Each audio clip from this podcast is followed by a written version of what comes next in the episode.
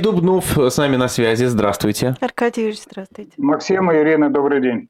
Аркадий Юрьевич, насколько вы возлагаете какие-то надежды на вот такие визиты, которые были сделаны сначала в Киев, а потом в Россию, африканских, лидеров африканских стран?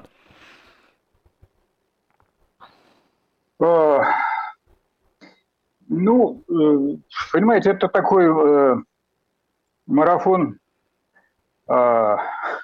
величия Африки, с одной стороны, с другой стороны, ярмарка тщеславия, причем с обеих сторон. А с третьей, если она вообще есть третья сторона, конечно, это процесс, который, на мой взгляд, чрезвычайно выгоден сегодня Москве. Ну, если не, не чрезвычайно, то уж точно выгоден. Среди э, тех гостей, которые приезжали в Москву э, по пути из Киева, э, было э, достаточно много африканских деятелей, которые, в общем, симпатизируют э, э, Путину. Да? Э, и э, Путин это прекрасно понимал и, главным образом, сосредоточился на том, чтобы переубедить или каким-то образом э, оппонировать тем из них, таким как президент Сенегала, кажется, его фамилия Саль, э, что Россия не, не, не нарушает устав ООН. Вы обратили внимание, с каким, с каким пылом, с каким жаром Владимир Владимирович объяснял африканским, что называется, гостям, э, что Донецкие республики имели полное право в соответствии с уставом ООН провозгласить свою независимость, а мы имели полное право в связи с уставом ООН их признать, а и в соответствии с правом на самооборону оказать им военную помощь. То есть это ровно то, что, в общем, не признается большинством остального мира. Да? Но если Владимир Владимирович говорит, что он имел на это право, ну, года. Кстати, вспомню, что называется, уф-топ, что именно этот, именно этот сюжет э, э, использовал в своем знаменитом пробросе информационном президент Казахстана Токаев, если вы помните, на прошлогоднем питерском форуме, когда он э, сказал, что Казахстан не признает квазигосударственное образование Донецкой республики. И вообще, если, всякие, э, если все будут пользоваться правом нации на самоопределение, ну, одним из основных принципов, второе – это сохранение суверенитета, э, территориальной целостности, то э, там, как он назвал, какую-то сумасшедшую цифру новых государств. Угу. И тогда в мире начнется несколько хаос. Сот, да, да, да. да. Но тогда, тогда это восприняли как какую-то хаос. Просто невидимую дерзость с его стороны, такое высказывание. А, ну, да, дерзость, но он просто, что называется, это называется счетный механизм включил. Вот просто счетный механизм включил, mm-hmm. да. Вот, поэтому, вот, мне кажется, таким главным контрапунктом этого общения была вот эта попытка Владимира Владимировича настоять на своем. А теперь, что касается остального, то ему было, конечно, чрезвычайно удобно, он хорошо подготовился. В общем, так же хорошо, как он накануне подготовился к вопросам э, Дмитрия Саймса э, с, с еврейской темой. И на эту тему, что называется, в кустах тут же обнаружил пианино. Пианино, да. Дмитрий Сергеевич быстро это пианино вкатил и показали там видеоролик, непонятно для кого. Я забегаю вперед, я просто говорю, что, в общем, э, система-то в этом смысле информационная, так сказать, пропагандистская, работает. Эта система работает. Так вот, что, мне кажется, интересно, я, может быть, здесь не все увидел, но судя по тому, что он показывал нам первую страницу этого Стамбульского договора, что было очень важно ему, наконец, это показать. Ну, тот самый Стамбульский договор, который после событий в Буче был, что называется, денонсирован украинской стороной. В прошлом году переговоры шли в Стамбуле в марте. Так вот, я там ни разу не увидел в этих, договор... в этих договоренностях, которые перечислил Владимир Владимирович, как бы каких-то намеков на то, что э, Украина каким-то образом формулирует или не формулирует свое требование отхода границы российских войск на уровень тысяча девятьсот девяносто либо первого года, либо двадцать четвёртого февраля двадцать второго года. Вообще ничего про это там мы не услышали. Было ли там это или не было? Э-э- оказалось ли это на каких-то страницах следующих, кроме той первой, да, где подпись есть Давида Арахамия, руководитель украинской делегации? Я не знаю. Вот это для меня самое интригующее, честно говоря, вот в этой э- ситуации. Ну и самое главное, что да, пропагандистски Путин выиграл чрезвычайно, показав, что, пожалуйста, вот видите, мы готовы к переговорам, но mm-hmm. они же не хотят. Аркадий Ильич, а, да, мы еще да. подробно поговорим о переговорах, но раз уж вы упомянули Саймса, расскажите, кто он такой вообще? Что, что это за журналист, политолог? Кто это? Дмитрий Саймс, семидесятипятилетний политолог, которого почему-то по недоразумению у нас принято называть американским политологом. Но это моя личная оценка, естественно. Да, действительно, по месту проживания и по гражданству он американец. Родился в Москве в семье известной, известного адвоката Дины Каминской и, как его называют у нас, юрист или правоведа Константина Симиса. Дина Каминская легендарная, легендарная, так сказать, женщина, которая была адвокатом на судебных процессах против Голанского, Голанского, Марченко, Анатолия Марченко, Юрия Голанского, Владимира Буковского, по-моему, Ларисы Багарас и так далее. Да? Я просто это помню. Я просто это помню. В, те, в середине, в начале семидесятых годов мне уже было больше двадцати лет, и я, в общем, хотя бы по тем сведениям, которые были на задних страниц, последних страницах газеты, там, скажем, «Известия», ну и по голосам, это было известно. В конце концов, ее лишили адвокатского статуса, без подробностей, я не буду все перечислять, и вытеснили из России э, вместе с мужем в Соединенные Штаты в семьдесят седьмом году.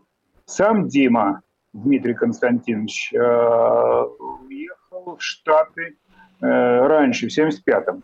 Значит, теперь то, о чем я не знал и узнал, э, узнал уже после того, как прочел множество комментариев к своему посту в коллеге и в Фейсбуке, где я сказал, что я счастлив, что Дина Каминская не дожила до несчастья увидеть своего сына подтягивающим модератором глобаль... панели главной э, Питерского форума и его главного спикера. Да? Очень много комментариев. Вчера, вот, например, последний комментарий был Александра Даниэля, да? Который заметил очень коротко, что, в общем, уже тогда было известно, что мама очень мешает комсомольской карьере Димы. Он строил свою комсомольскую карьеру, он был секретарем комсомольской организации, где он там, по-моему, в ММО тогда работал. В общем, у него такая довольно подозрительная с сегодняшней точки зрения биография, в результате закончившаяся его каким-то образом, за... сейчас скажу слово, которое можно трактовать по-разному, но закидыванием в Соединенные Штаты. Mm-hmm. Тогда это было очень непросто. Попасть в Штаты, тем более, так сказать, тем более человеку, который был совершенно лишен какого-то ореола диссидента или противника режима, или что-то в этом роде. Да? Ну, тут я же ничего от себя лично сказать не могу, но там различные в комментариях есть замечания людей, которые помнят эту историю очень хорошо. Например, очень интересно об этом вспоминала Галина Рогова. Рогова, мать Кирилла Рогова, которая, я говорю, я была просто свидетельницей, мы работали в одном институте с ним, да?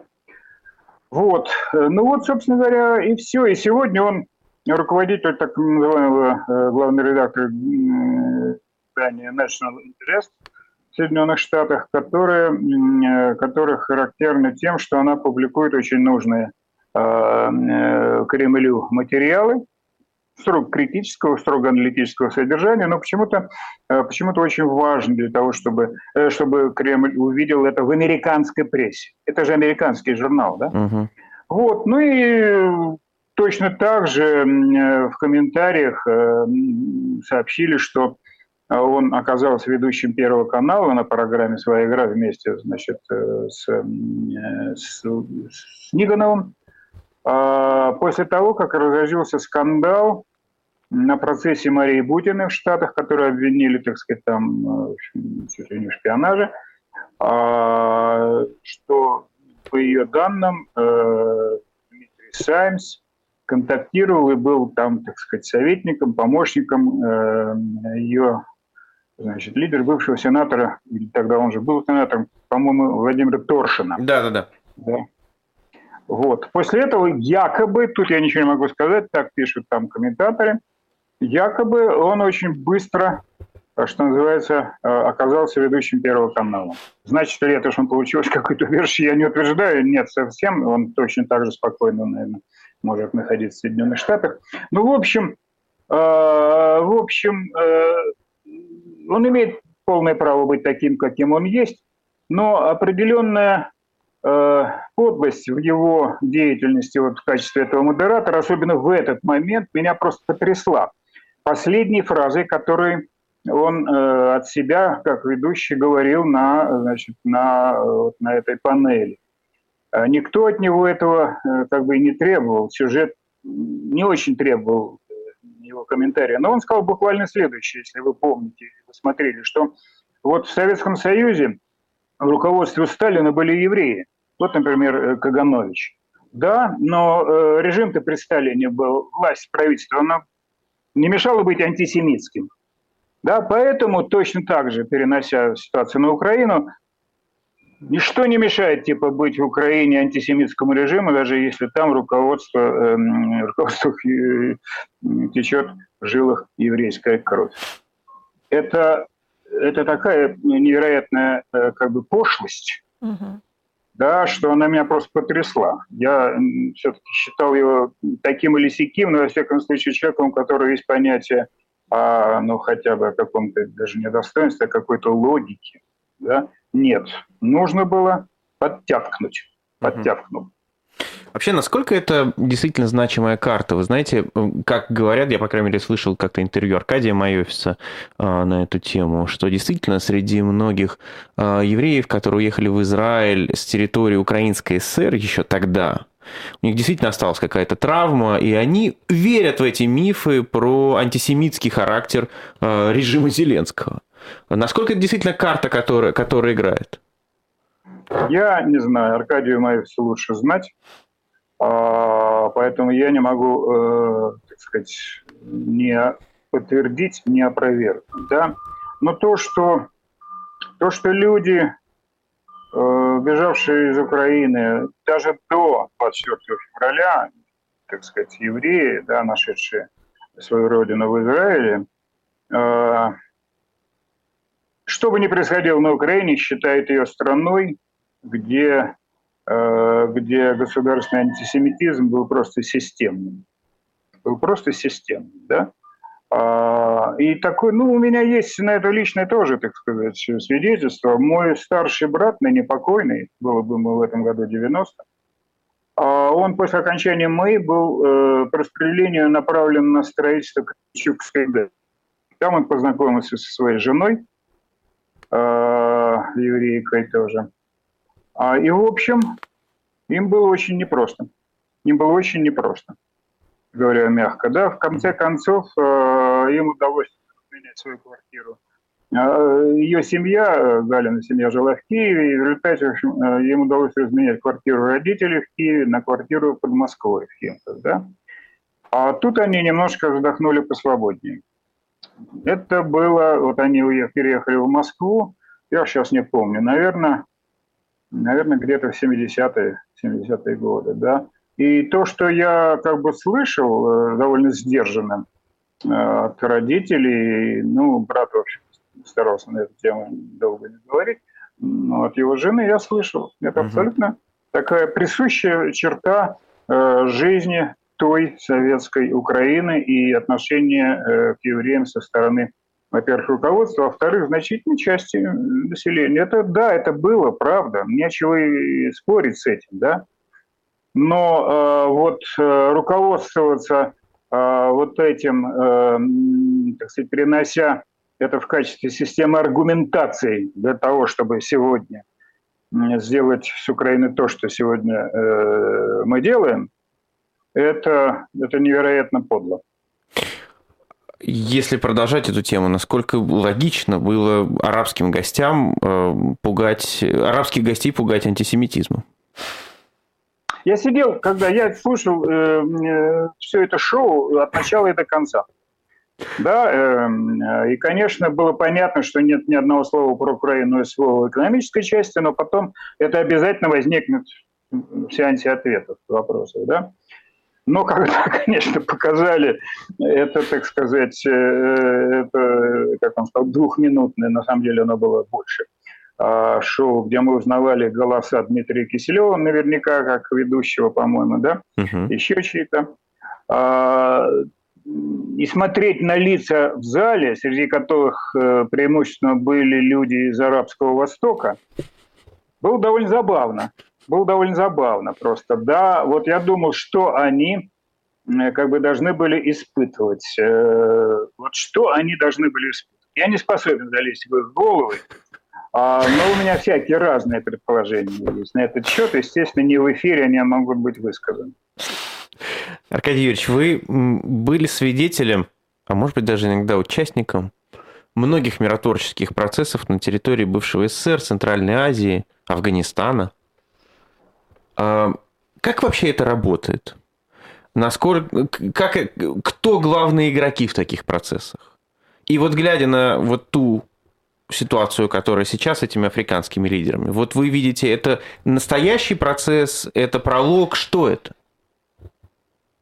Нет, сравнивать пока на данном этапе, скажем, миротворчество, которое было успешным, и Россия может им вполне гордиться, ельцинская Россия, я имею в виду, да, времен девяностых годов, я имею в виду таджикское миротворчество, которым действительно я был свидетелем и в какой-то небольшой степени участником, потому что на всех раундах я был свидетелем, во всех городах, так сказать, регионах столицы, начиная от Пакистана и кончая Туркменистаном. Другое дело, все-таки там, там война, это гражданская, происходила на территории одной страны. Гражданская война в Таджикистане. В определенной степени Россия несла за это ответственность. По той причине, что на одной из сторон гражданской войны выступала... Там выступали военные российской военной базы. Да? А, ну, в общем, это никоим образом не говорило, что Москва так уж заинтересована в победе э, этих сил. Но э, опасность того, что э, эта война э, на другой стороне, которой э, сейчас сражались ислам и демократы, как теперь принято называть, э, союз, э, союз как бы, традиционных исламских э, лидеров и сторонников, и и демократов, так сказать, уже тогда появившихся. Да? Так вот, э, они потом все вынуждены были бежать в Афганистан, кто остался жив. И там фактически начинала создаваться такая террористическая фронта, которая действительно угрожала безопасности центральноазиатских э, государств. И мы это, значит, знаем реально. Поэтому, конечно, Россия была в этом заинтересована, в этом мире. А, и те, кто в Москве сидел, хотя бы отчасти понимали эту угрозу. Я просто тогда на экспертном уровне, в общем, тоже занимался этим вопросом, помогая, помогая, так сказать, тем, кто занимался этим наверху. И к этому подключился, с другой стороны, Иран. Вот здесь было две стороны. Россия, с одной стороны, уговаривала своего протеже Рахмонова, раньше он был Рахмонов еще, а с другой стороны, Тегеран уговаривал оппозицию, которые, лидеры, которые, в общем, скрывались в Иране. Да? И, в общем, э, и при этом Москва и Тегеран между собой тоже хорошо сотрудничали относительно. Mm-hmm. Да? И удалось их уломать. В первую очередь уломать нужно было Рахмона, потому что он считал себя победителем. Вот здесь уже начинаются параллели, конечно. Уломать всегда трудно на переговоры, на мирный того, кто считает и так себя уже победителем, и который требует своих, так сказать, плюшек при мирном договоре. Вот просто однозначно. Это сейчас, правда, похоже уже на другой конфликт. Надеюсь, мы сейчас не будем про него говорить, армяно-азербайджанский, да? Нет. А, да, Ирина, давайте. Не в этот раз. Да. Ну вот. И все-таки это был другой, другой мир, другое время. Не было среди участников конфликта супердержавы. Да? И можно было предположить, что в общем, мир достигнуть возможно, когда обе стороны внутри, так сказать, не представляют опасности для мира. Да? Сегодня совершенно другая ситуация, конечно. Да? И, в общем, сравнивать сам процесс миротворчества можно только в технологических, так сказать, особенностях, да? Когда должны быть доверенные переговорщики, умудренные, спокойные, хорошо, так сказать, обученные, да? Вот. Только с этой стороны. С другой пока я не вижу никаких аналогий. То, что вы говорите, не дает повода для оптимизма, откровенно говоря. Да у меня сегодня задача не была такой быть оптимистом. Как-то я вообще в последнее время, э, так сказать, даже в семье своей э, стал не очень любим в силу отсутствия этого оптимизма. Ну, давно живу. Кто могут быть такие э, игроки, которые, с одной стороны, будут уговаривать, наверное, считающего себя победителем Путина, а с другой стороны, наверное, считающего себя победителем Зеленского? Очень хорошая, как бы, такая одна из постановок проблемы, которую я э, там, в другом месте, выступая на конференции, недавно обозначил, как просто... Ребят, давайте договоримся о том, что такое вообще победа, какие критерии победы той или другой страны. Победы, либо поражение, соответственно, да? Либо там победы и победы, вин-вин, да? А, а, значит, ну, сразу отвечу сначала на ваш вопрос. Я думаю, что вот кто-то уже это пробросил, эту мысль, это не моя. Надо будет посмотреть, как дальше, куда дальше двинется эта африканская миссия. Ну, может, не сразу физически сейчас, uh-huh. но если э, она дальше начнет сотрудничать с китайцами, то это может представлять определенный, как бы, интерес и, в общем, некоторую перспективу. Я, правда, честно говоря, с самого начала, когда председатель России выдвинул свои пункты, которые считали вообще общими и размытыми еще двадцать четвёртого февраля этого года, тогда я уже написал, сказал, что э, я считаю, что именно Китай будет, что называется, главным мажором э, в дальнейшем решении. Скоро или не, быстро ли или нет, но тем не менее. Только другая сверхдержава может, так сказать, оказать влияние на сверхдержаву, участвующую в конфликте. Э, ну вот я вот так вот отвечу, да. Ну а если коротко, то, конечно, последние события здесь на земле, как они называются, в общем, для меня кажется свидетельством того, что в Москве заняли совершенно определенную тактику, и ей вряд ли будут уступать. Путин был осторожен, но, как бы, но резок. Да, то есть, что называется, чужого нам не надо, если можно было бы ему так сказать, но своего не отдадим. Свое – это донецкие территории, и две этих, э, Запорожская и э, Запорожская, господи, Херсонская. Херсонская, Херсонская, угу. Да. Так вот, только сегодня я увидел о планах, ну, Крым, провести, да. о планах провести выборы, значит, десятого сентября на этих территориях. Ну, на мой взгляд, это совершенно четкий проброс э, на ту сторону, что э, дело решенное, никакие мирные переговоры, не, и, которые не оставят эти территории за Россией, для Кремля, ну, в том числе, как это сегодня кажется, невозможно. Да? Ведь уже до сих пор уже, значит, мы заявляли, раз это вообще там в Конституции зафиксировано, что это наша территория, вообще даже не разговаривайте с нами, так же, как и про Крым. А тут еще более, так сказать, фундаментально должно закрепляться угу. так называемыми легитимными выборами во время войны. Да, это, конечно, это, конечно, сильный ход, но мы всегда ходим сильно. Аркадий Юрьевич, а у нас три минуты остается. Вот вы говорили про разные сценарии и сказали, что есть возможность какая-то сценария win-win. А в этой ситуации тоже возможно, что может быть какой-то win-win?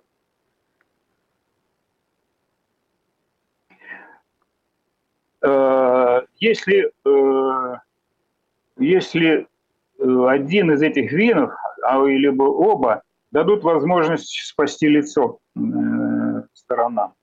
Да, если, так сказать, удастся заключить какую-то бумагу, которая будет более-менее в интересах, скажем, Киева, то она должна включать такие пункты, которые позволят Москве считать, что это ее победа. Ну вот, например, уже такого рода намеки, их так можно трактовать, сделал Песков. Угу. Да, демилитаризацию уже провели, да? Да, да. То есть мы, как вот мы объявим, что начали, так мы объявим, что и закончили эту операцию. Потому что вот это мы уже сделали, да? А демилитаризацию провели. И, и ж никто не опровергнет, не, не подтвердит, сколько э, у Киева своего вооружения, а сколько западного, да? Ну иди проверь, так сказать, на поле боя. Если сейчас даже военкором, кажется, немножко, так что называется, прикрутили фитиль э, своей деятельности. Вот, так что вот это, ну, это абсолютно пиаровская история, понимаете. Так сказать, как написали в газетах, так оно и есть. Да, напишут в газетах, что так, так вот так оно и есть, а потом в учебники перенесут, так оно и есть. То есть в этом смысле как раз тот вопрос о победе, который вы говорили, для Владимира Путина стоит менее остро, потому что то, что он объявит победой, то оно и будет. Да, ну... Разумеется, разумеется, потому что иначе он ничего не... А иначе как? А иначе как? Да, э, что называется, если нет в этом мире России, то зачем этот мир нужен? Так что если нет у нас победы, то зачем я вам нужен? Да, а он, а он нам нужен. Спасибо большое. Аркадий Дубнов был с нами на связи. Мы заканчиваем эту неделю утренних разворотов. А завтра не я. Завтра, впервые за долгое время, не Ирина Баблоян будет вести утренний эфир. Завтра новая пара у нас стартует. Калой Хальгов и Ирина Воробьёва. Один Ирина день. Ирина Воробьёва и Калой Хальгов. Понедельник. Во вторник уже снова я. Дорогие друзья, вы, как всегда, можете это смотреть на канале «Живой Гвоздь», вы можете это слушать в приложении «Эхо», скачивайте в App Store и Google Play, если еще нет.